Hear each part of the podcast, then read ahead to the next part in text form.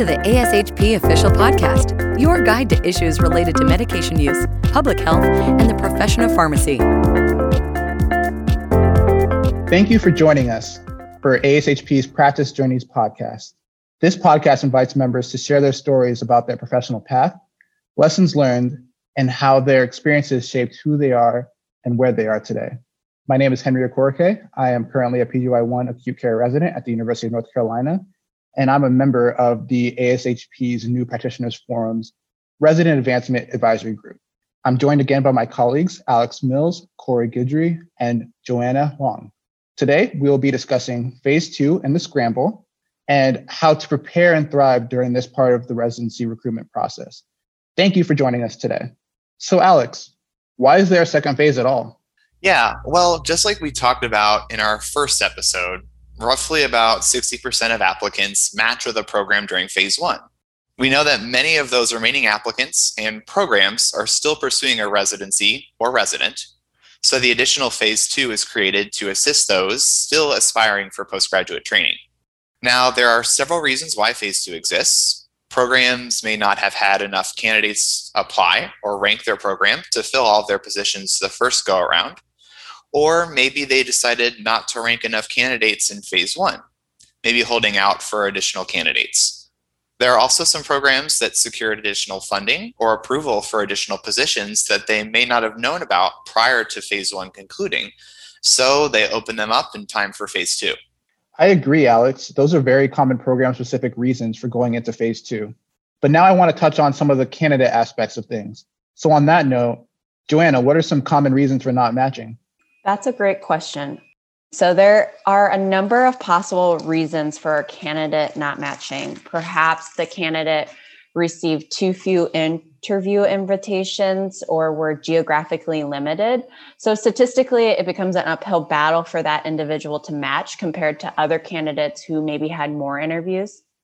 It could also be the individual's interview performance was just not as strong as other candidates, or the individual underprepared for interviews. Or maybe it was a mismatch between the strength or the personality of that individual in that program.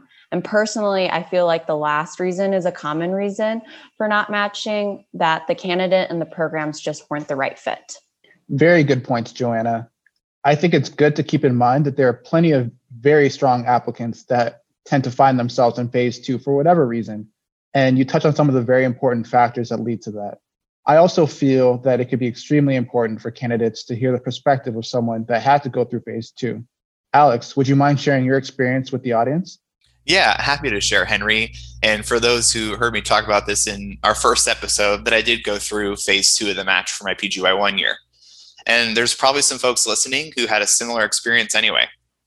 So I initially applied to 10 programs soon after mid Yet that list dwindled down to two phone screening interviews and then ultimately one in person interview.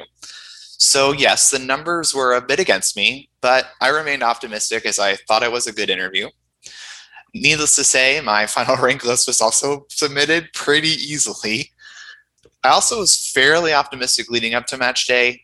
My current rotation preceptors even had planned a celebration breakfast potluck. Unfortunately, of course, I got that email quite early on match day that I didn't match. And naturally, I was pretty bummed. First thought was, well, now I get to have some awkward conversations and texts all day about not matching. So that's pretty cool.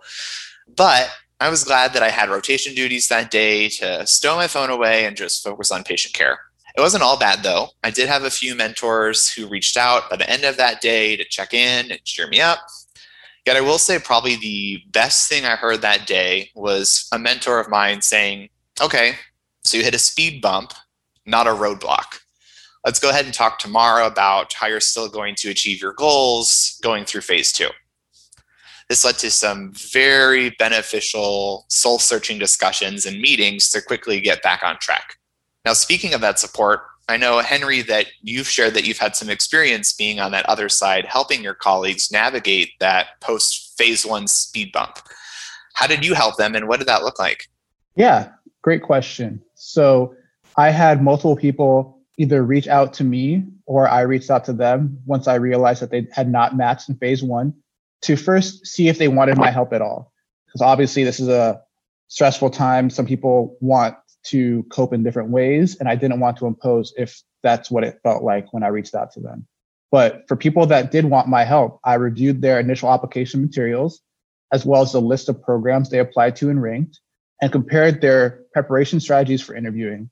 Overall, I was able to help them find programs that fit their interests and skill sets, better tailor their letters of intent, and better prepare for their interview days. And I'm happy to report that they did end up matching in phase two. So I was very excited to see that outcome for them. Yeah, that's awesome, Henry. I think it's great that you quickly went from, you know, consoling a colleague to looking for ways to help them prepare for that next phase. It's easy to become isolated after getting the not so great news, but it's just as comforting to know that there are many folks out there willing to help if you want it. We may have several listeners actually to this podcast who are interested in going through phase two and possibly even post match, yet are not sure where to begin. So, Joanna and Corey, besides seeking the support of a mentor and confidant like Henry, what are important action steps that these candidates need to take or think about in this process?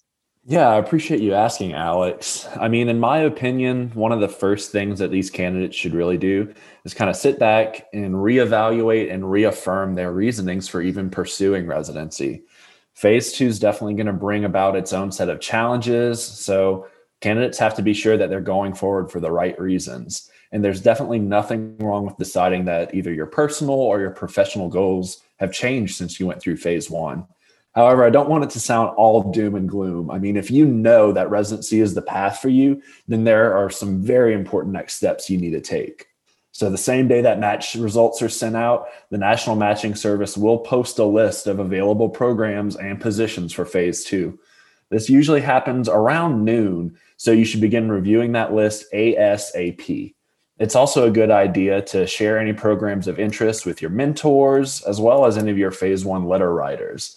As we often hear, pharmacy is a very small world, and you'd be surprised what connections you might be able to identify that can help you either network with or determine what other potential programs you should apply to just as Henry mentioned previously, I think it's really important that you utilize your mentors, your letter writers, and your other trusted individuals to review your application materials as well as any interview prep that you performed. That way, you can refine and refresh your approach to ultimately match in phase two. Something else important to keep in mind is that phase two occurs over a three week period and requires a lot of time and dedication. Like Corey had mentioned, Start your research and reaching out to programs ASAP. Make sure you also let your preceptors know that you're going through the phase two because you could have several interviews that span just over a couple days. Many of the interviews are going to be condensed and performed in various styles like over the phone, Zoom, Skype, compared to the lengthier in person interviews that happen during phase one. And once you've identified programs that you're interested in, start updating your application materials, your letter of intent to reflect and maybe even address why you're going through phase two. And when you're ready, submit your application as soon as possible. The sooner, the better. It is possible for some programs to close their applications early if they receive a flood of applications. Good point, Joanna. I personally have heard of several programs closing their applications early on in the process after receiving a lot of applications. So I would keep that in mind as you navigate the phase two process. It's also extremely important to consider the PGY2 perspective on phase two. As a PGY2 candidate in phase two, people may have to consider whether or not they want to stick to a specialty versus apply out to multiple specialties. Expanding one's search geographically may also be something that a person may have to do in phase two and applying to places where that person may not have had an initial interest in but didn't apply to for whatever reason may also be warranted. Additionally, the decision to continue to apply for a PGY2 or just look for employment post PGY1 will also be an important factor to consider. In this understandably stressful period for applicants, what tips for wellness can we offer listeners to help thrive during phase two?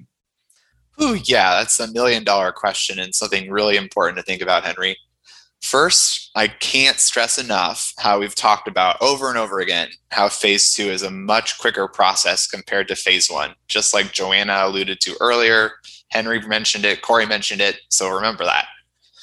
Use your mentors and resources to help tackle the tasks at hand, but don't forget to take care of yourself in the process. If you're stressed out during phase two, it prevents these programs from seeing how stellar of a candidate you are. So take the time to de stress and reset in whatever way works best for you. So, setting aside time for a hobby, maybe right now a socially distant vent session because COVID, or, or burn out the stress with some exercise. Nobody knows how you de stress better than you. If you're still on rotations during phase two, communicate that to preceptors and strive to perform well. You never know if a job opportunity or an additional reference may arise. Don't forget that you're not alone in this process, too.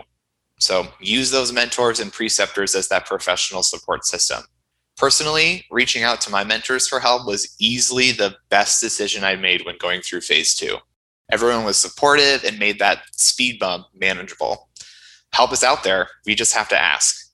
Lastly, I want to share a comment that one of my mentors made to me at the end of the process. It doesn't matter what phase you match with a residency, at the end of the day, you're still a resident.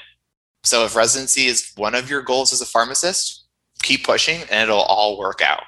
Wow, those are great words for us to end on.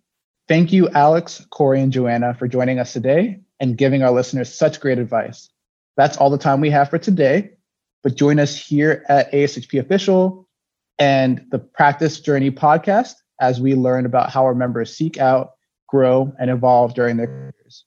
Don't forget to view all of the match day resources on ASHP's website for helpful tips and resources to make this a successful residency match process. Now, on behalf of ASHP, thank you for listening today. Best of luck with the match, and we hope you join us again soon. Thank you for listening to ASHP Official, the voice of pharmacists advancing healthcare. Be sure to visit ashp.org forward slash podcast to discover more great episodes, access show notes, and download the episode transcript. If you loved the episode and want to hear more, be sure to subscribe, rate, or leave a review. Join us next time on ASHP Official.